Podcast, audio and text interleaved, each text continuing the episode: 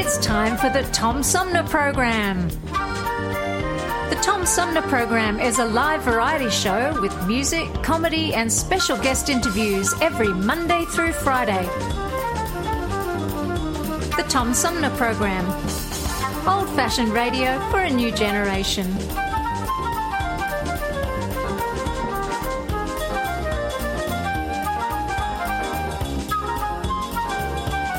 Theme music is Fruit of the Louvre, provided by flick composer producer Howard Eddy.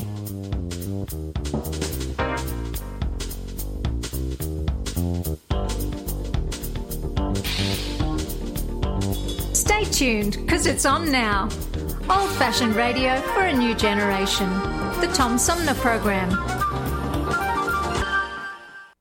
Have you lost your job and your healthcare coverage due to COVID 19? You're not alone, and Genesee Health Plan can help. I called and they provided healthcare enrollment over the phone with Medicaid, healthcare.gov, and Genesee Health Plan. They made sure I had access to doctor visits, my prescriptions, and more. Getting healthcare coverage can be confusing. You don't have to do it alone. Get help with GHP. Call 844 232 7740 or go to GeneseeHealthPlan.org. We're in this together, and together we'll get a social through it. distancing tip. While the CDC urges you to avoid close contact, like hugging or shaking hands, there are other non physical ways to say hello. Wave, wink, use sign language, salute, smile, give the peace sign, throw up an air high five, do jazz hands. Remember, stay a minimum of six feet or two arms length away from others and stay home if you can. For more info, visit coronavirus.gov. Let's all do our part because we're all hashtag alone together. Brought to you by the Ad Council. Hi, I'm U.S. Senator Debbie Stabenow, and I'm listening to the Tom Sumner Show. Hey, good morning, everybody. Welcome to our three hour tour. I'm Tom Sumner. Starting, uh, well, uh, we got a great show today. The, coming up in the third half of our three hour tour, we're going to talk with uh, a uh, real estate and mortgage uh, industry professional who has uh, written a book called The Broker Deal Steals and Moving Forward. Should be very interesting. Uh, Sydney Potter will be joining us uh, during that third hour. And uh, coming up before that, we're going to talk with um, the author. This is uh, fascinating. Um, it's a story about Josephine Baker, the first black woman to star in a major motion picture. And uh, Terry Francis has uh, written a book called Josephine Baker's Cinematic Prism. Should be very interesting and very appropriate for Black History Month. And but yet we're going to start out with something uh, that's that's kind of exciting. We have uh, a, a, new book that's uh, out, and we have the the author joining me by phone here in just a moment. The book is called Behind the Mask: Untold Stories of EMS in a Pandemic. The author is uh, David Cochran, and he joins me by phone. Hi, David. Welcome to the show. Hi, thank you for having me.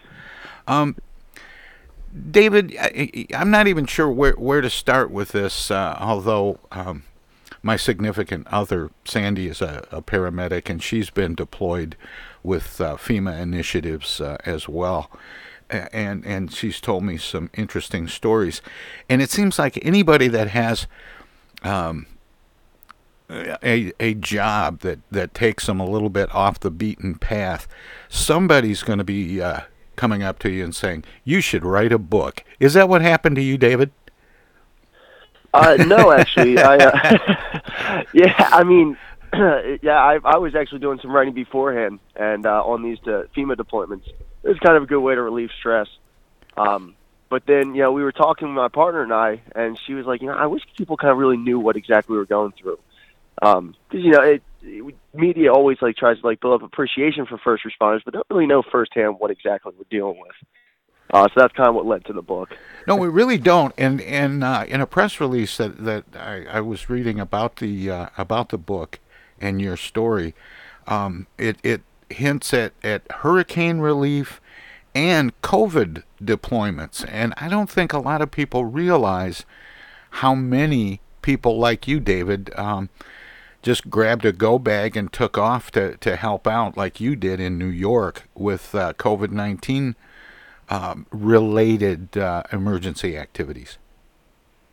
Yep. Yeah. Um, So uh, as your uh, wife Sandy does and whatnot, the, the FEMA they activate the national response team for any natural disasters like hurricanes, blizzards, forest fires. So be it. Uh, obviously, this pandemic has been a tricky one to deal with because there is no specific hot zone. It's it's all across America. So it's uh, we we've been sent all over the place trying to keep up with it. Is is that the uh, the only significant difference between responding, uh, uh, say, for example, to a hurricane? No, actually, the, I mean the, the the biggest difference is hurricane. Like I said, you have that specified area, but then you also know, okay, this is going to be a search and rescue. There's probably going to be some physical uh, or like some trauma involved.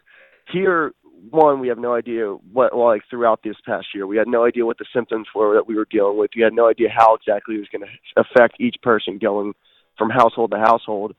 And not, not to mention that there's that fear factor. You know, everyone knows like once you get past the storm, now you're just like, okay, now the calm. Here, the whole deployment or the whole FEMA deployment was you never know what was coming the next day. It never died down per se. So it it, it was you, you you've kind of followed that same structure of like this is how we're going to go into it, but we were all blind to how exactly to deal with it. And how did how did that exactly work, David? Uh, you know, you, you get the call. I mean, it's it's like any other call you get, sort of at the beginning. You know, you you grab your bag and go to where they tell you. But once you got there, you know, in a hurricane, you set up, you know, a, a command center and and uh, you go out, uh, you know, search and rescue. Uh, you know, there, there's kind of a standard operating procedure. But what happened? after you land where you're supposed to be?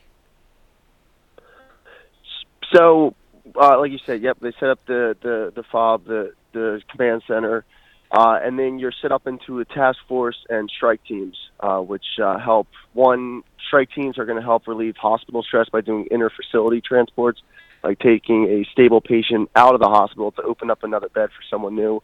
And then you're going to have the task forces, which I was a part of, which helps assist the local counties or the city with 911 calls to keep up with it. Uh, so you get your assignments, and every a day to day, you're looking at around six, 12 to 16 hours every day, uh, with no days off until you're you're sent home. So for for me, it was 37 consecutive days of Wow. 16 hours a day in New York, and then in South Texas, it was 32 consecutive days of about 12 hours a day.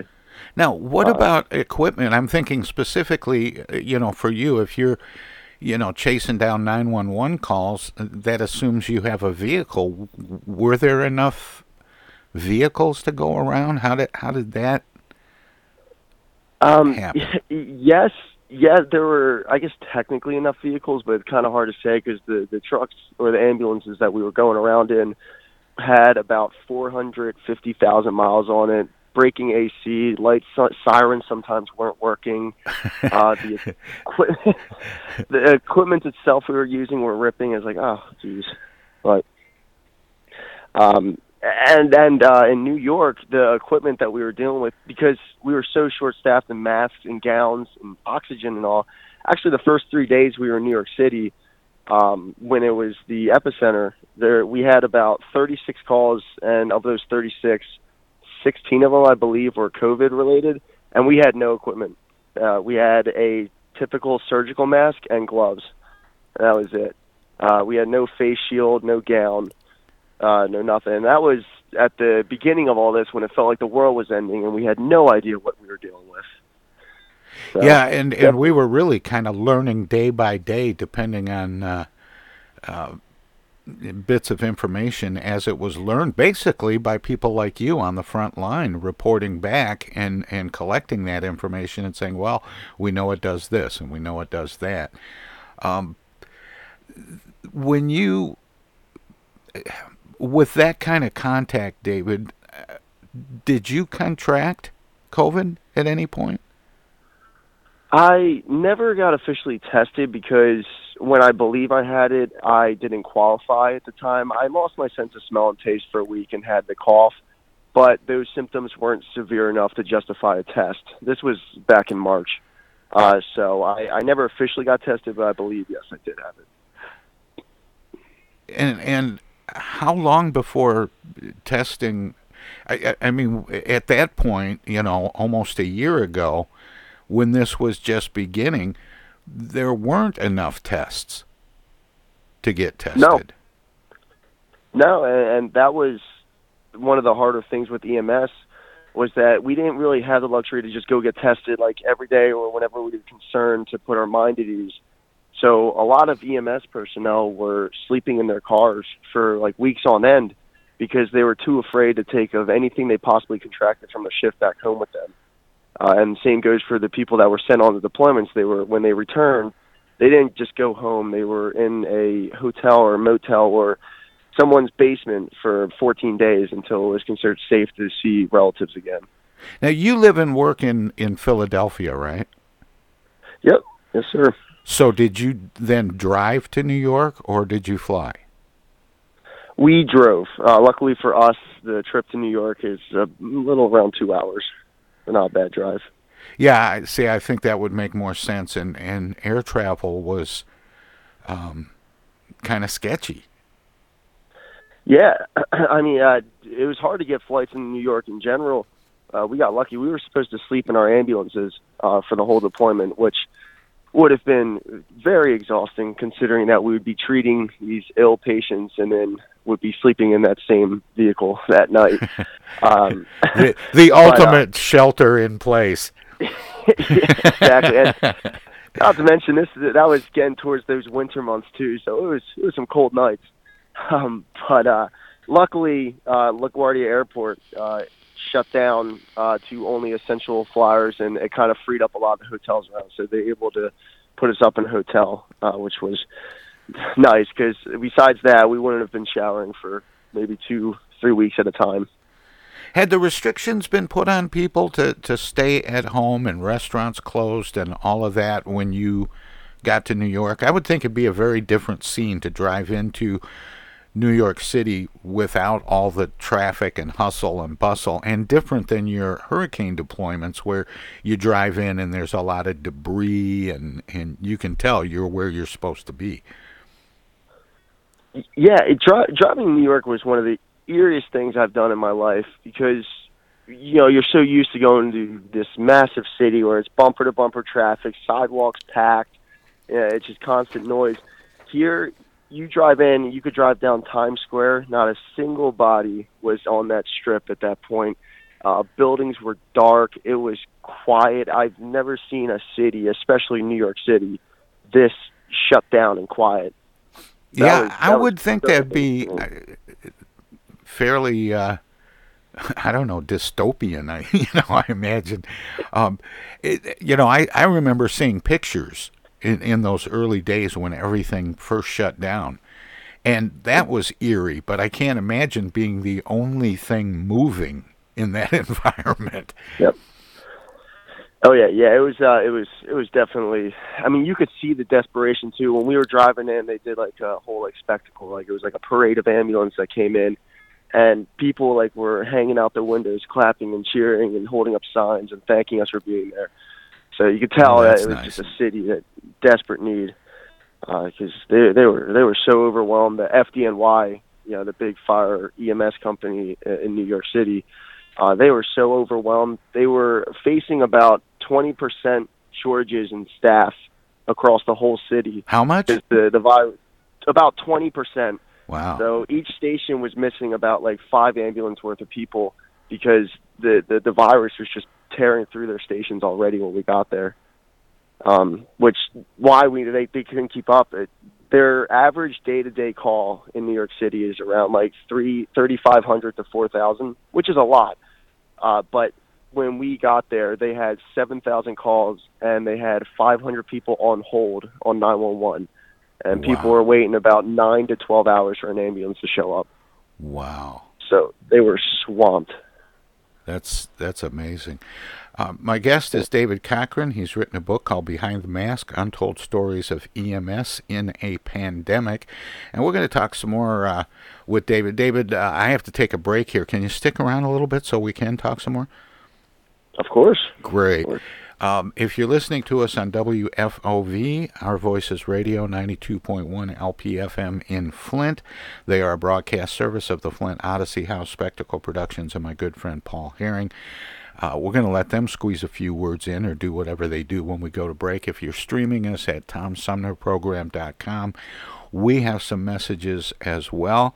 And then uh, we will return and talk some more with uh, David Cochran, author of Behind the Mask Untold Stories of EMS in a Pandemic, and probably in other uh, circumstances. Um, but uh, don't touch that dial, don't click that mouse. We got lots more of the Tom Sumner program coming up straight ahead. Hello out there, everybody. It's me, Tigger. T-I-double-G-R. That spells Tigger. And don't forget to remember to listen to Tom Sumner program on account of because he's so bouncy. I'm Julie Lopez with Crime Stoppers. Have you ever wondered what to do if you have information about a crime or the whereabouts of a felony fugitive and you want the police to know but you need to remain anonymous? Well, here's what you can do. You can go to p3tips.com or download the mobile app. You can go to Crime Stoppers of Flint and Genesee County's Facebook page and click on the Leave an Anonymous Tip tab, or you can call 1 800 422 jail. All methods are anonymous, and if your help leads to a felony arrest, you may be eligible for a cash reward. Remember, your voice matters. Wearing a mask helps prevent the spread of COVID 19. Wear your mask correctly. Wash your hands with soap and water for at least 20 seconds before putting on your mask. Holding the ear loops or ties, make sure the mask covers your nose and mouth and secure it around your chin. Try to fit it snugly against the sides of your face. Make sure you can breathe easily and keep the mask on the entire time you're in public. To learn more, visit cdc.gov/coronavirus. The Tom Sumner program plays host to the best political roundtable on radio every Wednesday from 10 a.m. to noon. Armchair Politics features great commentary and analysis about the headlines from local, state, and national politics with an alumni of world class pundits, plus quotes, tweets, and those weird and wacky stories we call the X Files. If it's Wednesday, catch Armchair Politics on the Tom Sumner program. East Village Magazine is the monthly neighborhood magazine read all over Flint. With support from grants, donations, and advertisers, East Village Magazine's talented local writers give you an in depth look at local news, issues, and people that make Flint Flint. Copies of East Village Magazine are available at many of your favorite shops and restaurants around Flint or online at eastvillagemagazine.org. East Village Magazine, community focused and community supported. MTA Flint is nationally recognized for continually seeking to provide sustainable, reliable, and cost efficient transportation for individuals throughout the region. Through work related and non emergency medical transportation and Your Ride services, MTA is moving people with future and alternative fuel technologies. More information about MTA Flint and specialized services is available at mtaflint.org.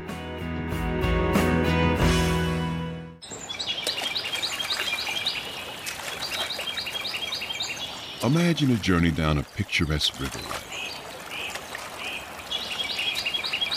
Imagine your Flint River, 142 miles of recreation, natural beauty, and precious resources.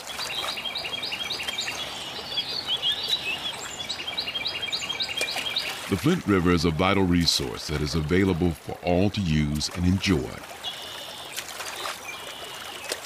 The river and its ecosystem provide unlimited recreational opportunities and natural beauty while supporting wildlife in a vibrant landscape.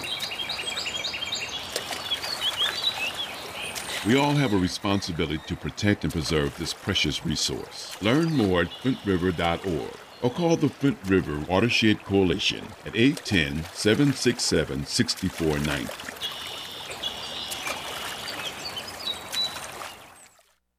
Technical assistance for the Tom Sumner program is provided by Swiftlet Technology, engineering and IT services at swiftlet.technology. The Tom Sumner Program.com. The Tom Sumner Program.com.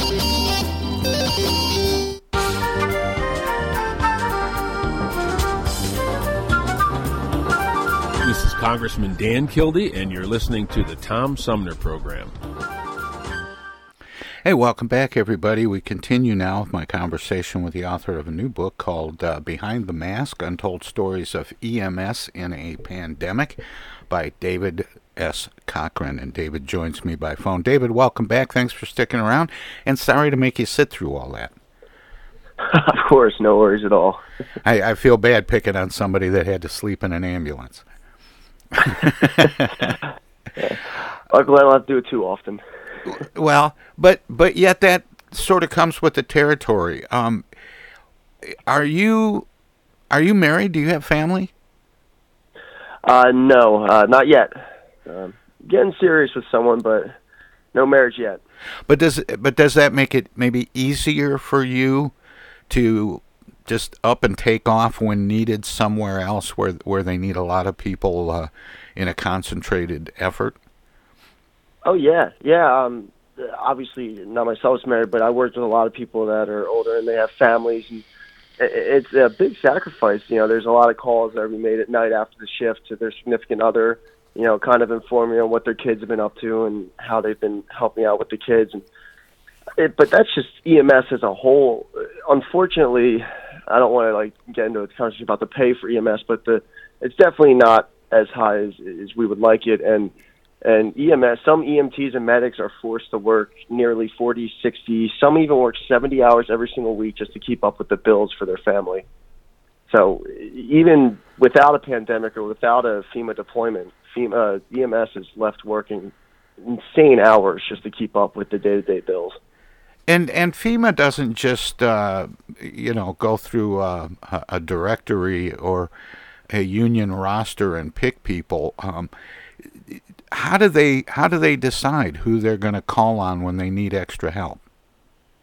Yeah, um, so FEMA, as I said earlier, is contracted with the National Emergency Response Team. Um, and to become a member of this, you have to have a certain amount of experience underneath your belt, and you put in an application. And they'll review the application, and once they approve it, you're now listed under this list of people from station to station, and wherever they seem deem it's fit to pull from that station. Let's say if there's a hurricane in Carolina, well, they're going to pull people from the East Coast, or if there's a forest fire in California, they're going to pull people from the West.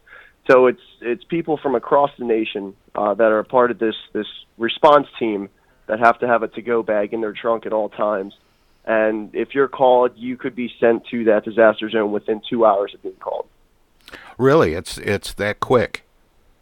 Oh yeah, yep. I was uh, I was uh, sitting down for dinner when I was called for Texas, and I'm not even kidding. Before I could even before my family even finished their dinner, I was already heading to the airport uh, now, for. Uh, uh, sorry, go ahead. No, I was just going to say, tell me, tell me about Texas. When did you go to Texas?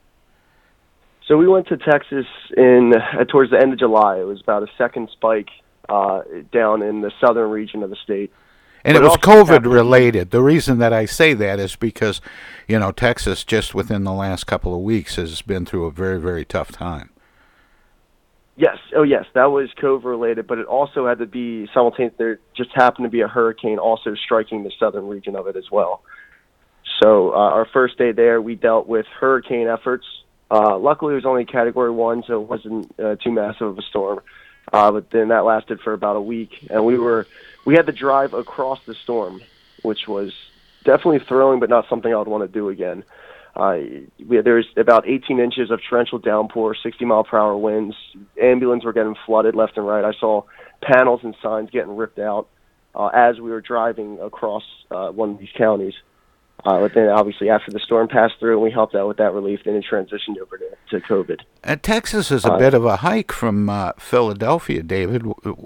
What what were the circumstances that had them pulling people from that far away? So again, with the the the virus affecting every station across the entire nation, there was so much shortage of staffs that everywhere that a lot of stations couldn't afford to send people. Uh, like uh, Philadelphia, we were actually have to we were taken off the rotation because we were so short staffed here in Philadelphia, we couldn't afford to to send our own people to help out in other counties. So uh, that's why my strike team for both Texas and New York was made up of everyone in between Pennsylvania all the way over to California, and and 15 different states in between. Is is there um, standard training that you go through to be part of the response team? Nothing more than just your standard EMT or medic training. Uh, there is no, uh, like I said, there is no playbook for how to deal with it. So, Well, uh, that's we what were- that's we what were- I was getting at, David. It, it, it, does it end up being you just kind of have to make it up for the the situation you're in when you get there organizationally? Yeah, uh, like I s um, our first day in New York, we within three hours of arriving, we were all checked in. We were assigned to task force and strike teams. We were strapped a radio. We were stra- uh, we were given a list of hospitals, and we were sent out. For me, I was particularly sent out to the Queensboro. So we were just sent out to these different boroughs, these territories. We had no idea, uh, and we just had to wing it. And and how do you find your way around? Do you use GPS and stuff? I, you know, it seems like you go into an area that you're not familiar with. It, it'd be tough to even find places that you're sent to go.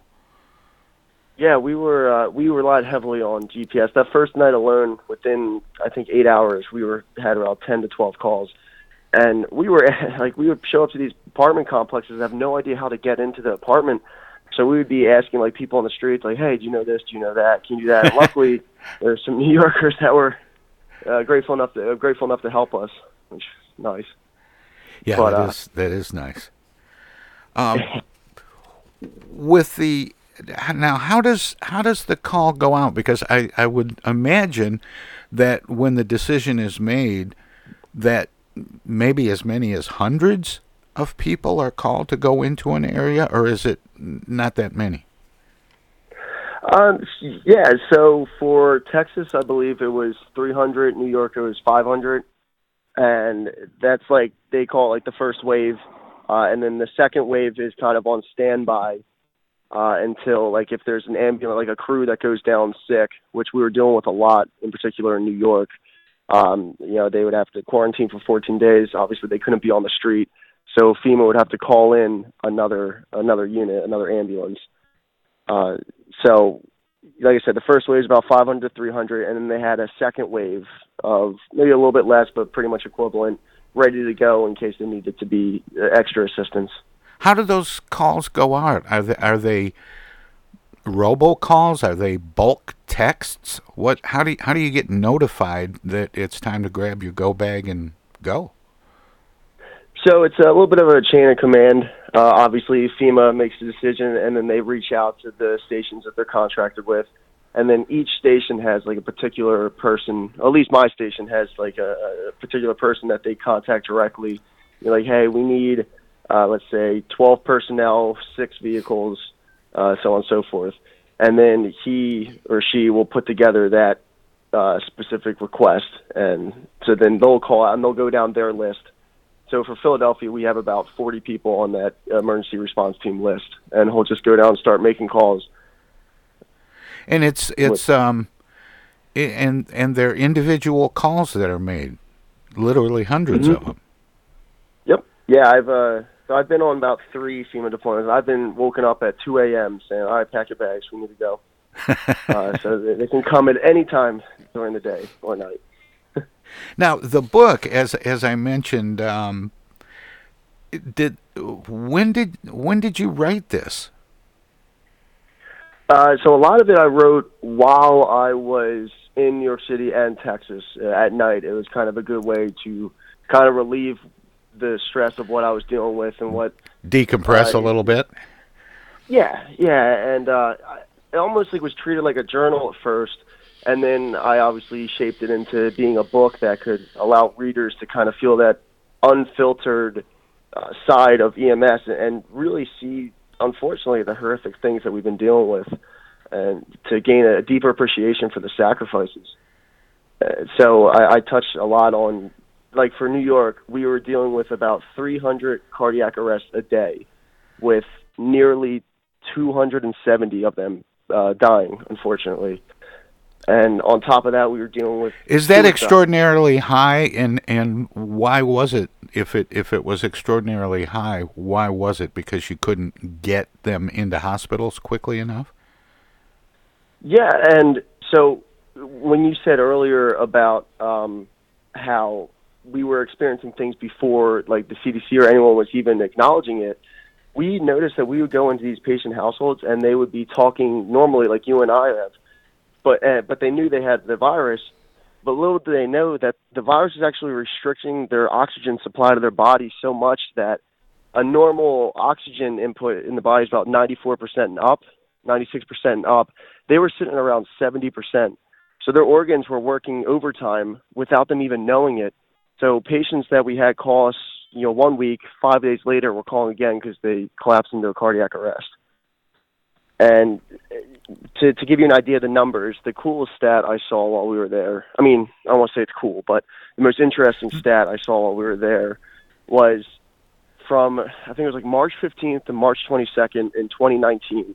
New York City only had 64 cardiac arrests a day, with uh, only about 30% of them dying. Whereas that same week in 2020, they had 300 cardiac arrests a day, with over 70% of them dying. So it, it, it just showed that there was something there that, that was kicking the crap out of these poor people's organs without them even knowing it. Wow. Um, now, I mentioned the book was called um, Behind the Mask Untold Stories of EMS in a Pandemic. Um, how, how many untold stories, how could uh, these untold stories be told and still uh, be HIPAA compliant? Yes, so that's obviously I, I have to make sure not to violate any HIPAA laws. So I there are no specific names, there are no specific locations or even times to go with the events. Uh, so it's all anonymous. It, it's there's no names, locations, or times in mentioned with anything. Obviously, in the New York chapter, it's in New York City, but there is no specific location in New York to where this thing could be tied. You know, we talked about how um, how memorable it was uh, to be driving into a basically uh, New York City in a in a ghost town kind of environment where few people on the street and and uh, no traffic and and all that kind of stuff. But what were some of the other um, memorable um, events and, and images that you that you tell in the book? Uh, so it's all not negative. Uh, there's positive that always accompanies negativity, and that one of the the greatest things I'm sure you or uh, many people have heard about this. Uh, it was a big thing in New York City at 7 p.m. Uh, everyone would line the streets of Manhattan, clapping and cheering and sending out a little appreciation to EMS, whether it be for five minutes, ten minutes, but every night. And the the coolest moment I ever experienced was I just happened to be driving a, a patient to the ambulance, and we were heading down this main street in downtown Manhattan and almost as if I was in a movie. There just happened to be not a single other car on this road for the three miles that we were driving down, and just happened to be right when the clock struck seven. So we were driving just a single ambulance down the street, and we were swarmed on both sides of people shouting from literally the rooftops and holding up signs. Joggers were stopping and holding up heart signs and clapping. It, it really refueled us to know what we were doing was making a difference. Yeah, I would think that kind of uh, that kind of appreciation would be a little bit overwhelming because a lot of times you're you go into an emergency situation where people aren't really able to express their appreciation. You do what you do and you know get them shipped out and, and where they're supposed to be, and then on to the next thing. Right, and and unfortunately, that's that's that's why that's a moment was so special for me and EMS in general because a lot of EMS is facing a lot of negativity because unfortunately you're seeing family relatives and, and friends of family in their own homes on their worst days, obviously surrounded by loved ones. So whenever you're you're interacting with people, it's usually a lot of tension. It's a lot of people are worried and scared. So there's a lot of people that that obviously are going to naturally express a little bit of anger towards EMS. I had that actually that same day in the morning, I had a gentleman come up and spit directly on my face and walk away. No rhyme or reason to it, just came up and spit on me. So that that that moment of appreciation, it, it, it really means a lot for EMS. Yeah, I would imagine. Um, is there um, now what now what does that do to your home base when when you and others are called out and deployed to a hurricane or for pandemic uh, relief efforts? So it's a, it's a team effort. Uh, I mean, it wasn't just my home base; it was home bases across the nation. Uh, people were working double, triple overtime to make up to keep up with the call volume in their own town. I know whenever there is a group sent out from my station, uh, they usually send out uh, a group message, like a group a mass text to everyone in the station, be like, "All right, these people are missing for this shift, this shift, and this shift. We need as much coverage as we can get," and everyone steps up to the plate and fills out those shifts. And no and no animosity. Nope. No, everyone understands that it's almost like a. That's why I say one team, one mission. That we're all in this together. So it, it, of course is going to come at the sacrifice of our own well-being and social life, but we know we have to work together to get through it. And and um, it, this is fascinating because I know somebody who did this kind of work, and and I'm always surprised at the number of people that are willing to go where there's a problem. Um, is is there this this sense when you see something on on television, some tragedy or disaster, or like we saw in Texas, uh, you know, the last couple of weeks with, uh, you know, the power grid shutting down and and uh, you know water freezing up and pipes breaking and you know all that chaos that was weather related. Um, do do you see that and and think, I wish I could get down there to help? Yeah, it's it's actually funny you say that because when this all first started back in March, I was you. I, my girlfriend can testify for me. I was pacing back and forth. I for for two weeks while this was all going on. It's like why why hasn't FEMA activated us? Why are we not out there helping people? I even called uh, that specific guy I was talking about earlier, who is in direct contact with FEMA, uh, and be like, hey, have they called yet? Like, why have not? And just happened to be that night they they sent out the word uh, for us to go. But uh, I there's just a sense of of pride that comes with the members of all EMS, in particular with the, the FEMA unit, that you see these people facing these tragic times and these dark times, and, and you want to be that source of hope, that, that beacon that they can look to to help them through. And unfortunately, it, it's going to come at the cost of your own well being with some of the things you're seeing, but at the same time, your sacrifices are helping them make it through. And it's just, it, it's a surreal feeling to say the least. When um, how, how does FEMA um, get activated for a particular uh, event? Unfortunately, I don't know that specifically. Um, I do know that with storms, it's a little bit easier. They have a cookie cutter model with how they deal with storms because you can project it uh, with today's technology. You can project, all right, this storm is three days out. So maybe a day before it strikes the coast, we'll get units into place and get the territories all mapped out. Here, it's been completely spontaneous. As soon as a hot zone arises and, and hospitals are starting to become overwhelmed, that's when uh, they say, hey, we need to get people down there as soon as possible to start bringing relief to this area. And and what about the hospitals? Because that was that was a time when there were hospital ships in the in the harbor and uh, makeshift hospitals set up. Were was that going on when you were in New York, for example? Oh yeah, New York and Texas both both uh, deployments repeated itself almost to IT of the same exact call volume. For the first two weeks, we were so overwhelmed with calls and hospitals. There were hospitals continuously on diversion, meaning that we couldn't bring patients to them because they just literally couldn't handle it. And in New York, there was emergency rooms that we would show up to, and they didn't have beds for hours. So we would have to convert our ambulances into additional beds. And the doctors and nurses would roll their equipment into the ambulance and treat that as just another emergency room. Uh, which was tough because now that kept us off the street for however long it took for this patient to, to be better. Right, right. Uh, so What about the um, uh, the the temporary hospital setups. Did you have any experience with those? Yeah, so the strike teams I was talking about dealt more with that because they were bringing the stable patients to these temporary hospitals.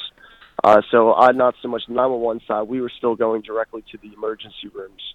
Uh, but from what I heard, the temporary hospital was they were working so hard to get patients out, obviously to open up beds, that they needed a new place, a new source of oxygen. Almost there was two hospitals in New York City that their systems ended up being jammed in the middle of the night, and we were sent out. We were woken up from a dead sleep that hey, we need to evacuate these hospitals immediately. Uh, because obviously ventilators was has been a big deal throughout this, and these people relied heavily on oxygen, especially in the beginning. Survive. Oh yes, yeah, and so the, these uh, relief, these pop-up tents, you start seeing them everywhere. Um, they were fascinating. The tour, the, how they they built these together, and you just see tubes and tubes and tubes across the ceilings of oxygen just flowing to these each individual rooms. Um, so I never dealt directly with it, but they were uh, they were fascinating to see. And and what about the oxygen that's available on the uh, on the ambulances? How does that work? Are so we have tanks? a main. Yes, yes. So we have a main tank, and we have uh, a couple little tanks. And typically, for a little tank, if you're giving about like just a nasal cannula, like through the nose or a mask, you can get anywhere from, depending on how much oxygen, 20 minutes to an hour, ether as if you really stretch it. So we only have so much oxygen on the ambulance that you know obviously crews were constantly having to to recycle out, and that was another issue that hospitals were asking us like, do we have any oxygen to spare? And we would have to say no because we we just there was just there wasn't enough oxygen for us because we weren't getting the tanks in on time to replenish our ambulances. Yeah, how do you how do you do that? Do you do you go on a run and then you have to go back and, and reset and then go on another run? How how does that work? Or or were you in a situation where you just had to go right from run to run? Well, we were we were definitely in a situation we had to go run to run. It was almost like dispatchers, the, the people that tell us where we need to go, were were holding their breath because there were so many crews that they would finish up a call and be like, "All right, we have to go out of service for ten minutes to restock." And like I said, there's there's a point in time when each crew was running ten to twelve calls a day, where most people in a twelve hour shift you'll see like, depending on where you're at, three to seven calls. So we were definitely overwhelmed, and so you would hear dispatchers like the urgency, like, "All right, hurry up, let us know when you're back in service." So it, it almost felt like a NASCAR pit stop where we were running around, fueling the tanks in. So yeah. Well, David, this is a fascinating story, and good for you for writing this book, uh, Behind the, the Mask Untold Stories of EMS in a Pandemic. We got to wrap it up, but I always give guests an opportunity to let listeners know where they can find a, find out more about you and the book and your work, past, present, and future. Do you have a website? Yes. Um, so my website is www.davidscochran.com.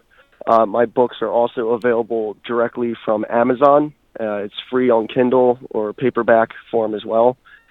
And thank you so much for having me on the show. Well, uh, David, thank you, and uh, you know, keep up the good work. Of course, thank you. Thank, thank you. Appreciate it. Bye bye. Have a good one.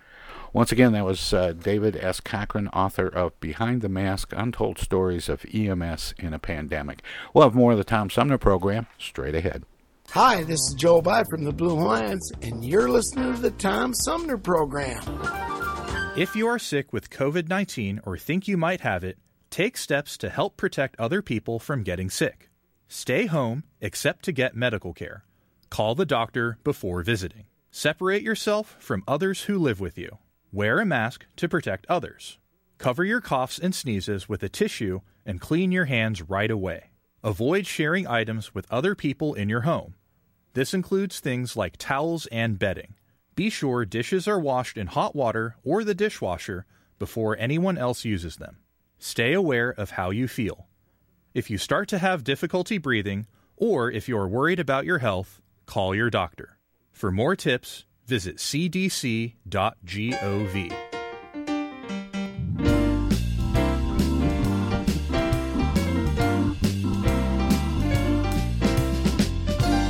Hey, this is Tom. Most of the music you hear on the Tom Sumner program is provided by local artists. Tune in Fridays for live music and conversation with some of the area's most talented singers, songwriters, and performers. Hi, this is Greg Nagy. Hey, this is Harper. Hi, this is Joe By from the Blue Hawaiians. Hi, this is Alexander Zonjic. Hi, this is Mark Farner. This is Maurice Davis. Hi, this is Rochelle Ray. Hi there, folks. This is Sweet Willie T. Hey, this is Steve from the Nashville office. I'm Gwen Pennyman Hemphill. The Tom Sumner program celebrating the rich talent pool from Flint, Genesee County, and throughout Michigan.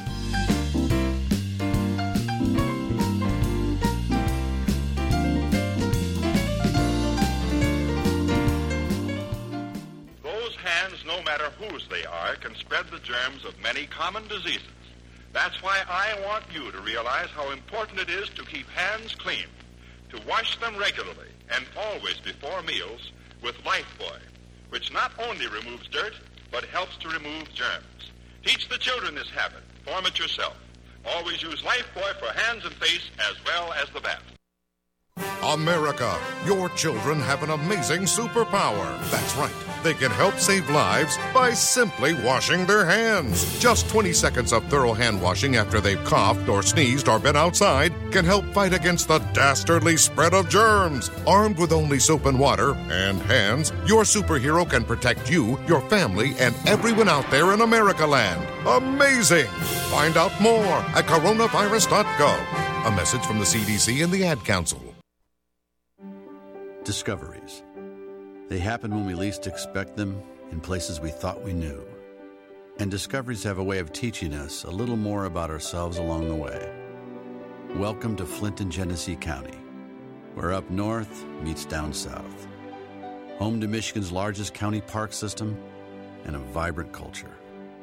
A place filled with discoveries we've yet to make throughout acres of beautiful lakes, wetlands, and woods, and in the diverse city beyond where the uplifting melodies of gospel choirs fill the air, where the work of renowned artists color the galleries and museums, where the fresh fruits and vegetables at the downtown farmers market awaken our senses, and where the cultural center and planetarium broaden our view of the world.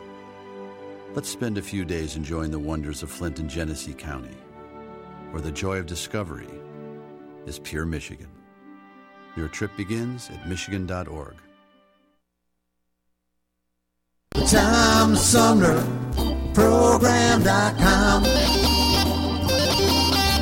The Tom Sumner Program.com.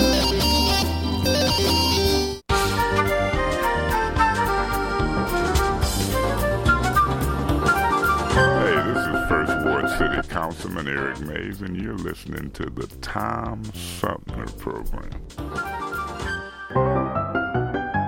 Welcome to this presentation of the Comedy Spotlight on the Tom Sumner Program.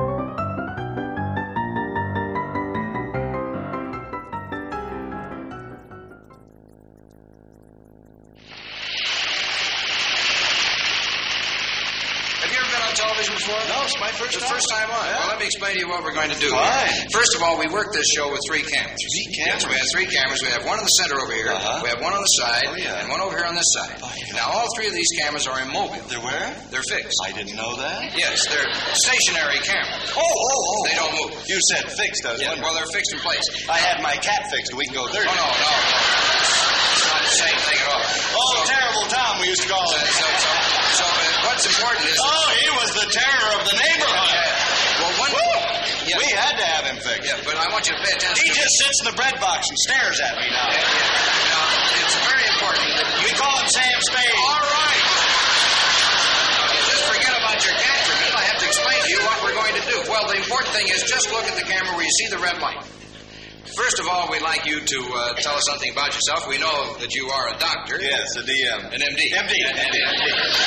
Doctor, in, uh, in medicine today, it seems to me that most men are specializing. Well, what's happened an awful lot today in medicine is that we have found that uh, in medicine that many of the people, particularly the doctors, are specializing. Yes, well, I'm certainly glad you cleared that up for me. Uh, and, we were uh, talking about that old last Thursday down at the doctor place. The hospital. The hospital. The, hospital, yeah. And, uh, and how about you, Doctor? What's yours? Uh, bourbon, if you have No, it. no. Well, Doctor, I, I mean, in uh, in what field do you operate, sir? Well, we don't operate in the field. We have a new building. No. I know you have a building. Some of the older ladies complain of grass stains.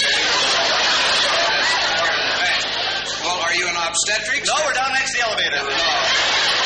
Doctor, I, I mean, you do have a specialty. Someone comes to see you, your name's on the door there. Oh, yes. And uh, it's that's your specialty. Right, I'm a surgeon. Surgeon. C E R G O N. You're a general surgeon? Yes, I do. You, uh, you do general surgery? Yes, I am. Well, whichever is correct, of course, we realize you don't operate alone. No, we like to have a patient there. Uh, you go cutting right through the wood otherwise. Doctor, I, I mean that you, you do have a crew to assist you. Oh, fine. You see, I'm asking you these questions because I would imagine there must be thousands of young men around the country. Well, there must be. I can't get on a golf. Yes, I know.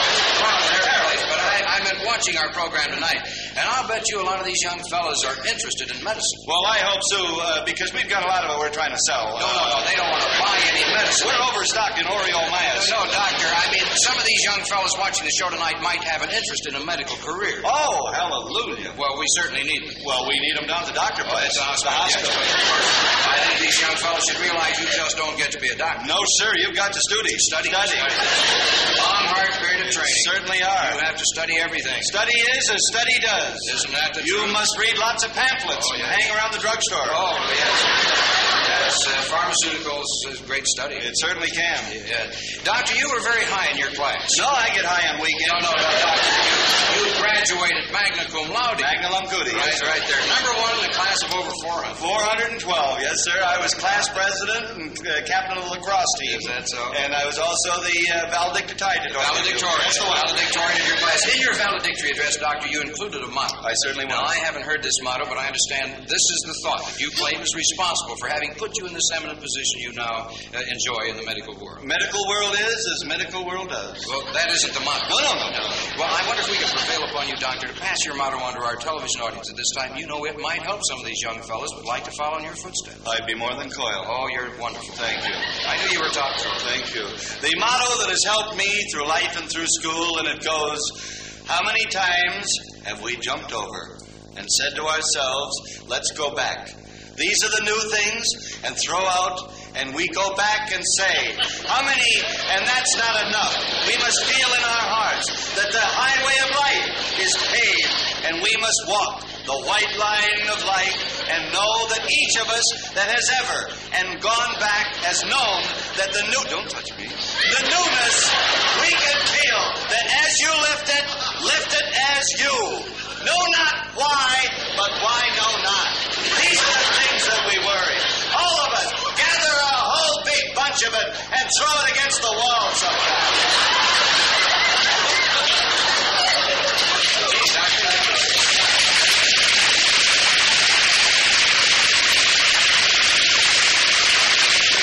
I'm sure there was something in there for almost everybody. Oh, yeah.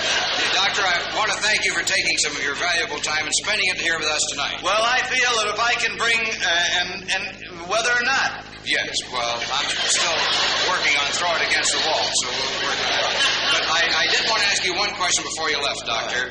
Uh, you're familiar with this great problem that's uh, uh, just covering the whole world, the population explosion. Oh, big problem, Big, big problem. problem. And, and I, just, I don't have the figures readily at hand, but I understand that somewhere in the world there's a woman having a baby every couple of seconds. yes that's the problem we've got to find her and stop her All right, Doctor.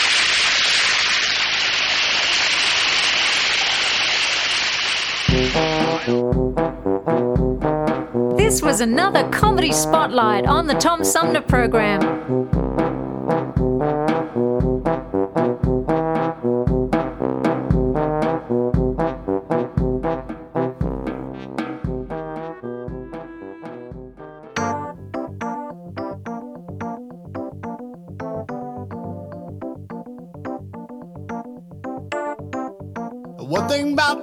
You can't depend on anything. The leaders that we follow, they can't even write their name. But here we are in America. Ain't it just a shame how it goes on and on? Our children going hungry, teens are turn to crime. And politicians know it's true, but they ain't got no time. We are in America. Nothing seems to change, it just goes on and on and on. There may be people who truly do care. They may be mighty, but still they lack the key. I pray that someday these people will finally declare not even heroes can do it all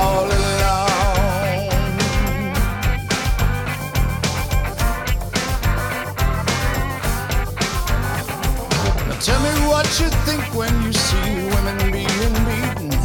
And how's it make you feel to know the one you love is cheating? That's the life in America. Someone stop the train, it can go on and on. Ooh, and where's the Constitution when you need it to refer? The things that are unlawful have the papers all been burned. Yeah, that's the life in America. Should I still remain or just go on and on and on? Now there may be people who truly do care. Maybe mighty, but still they lack. I pray that someday this world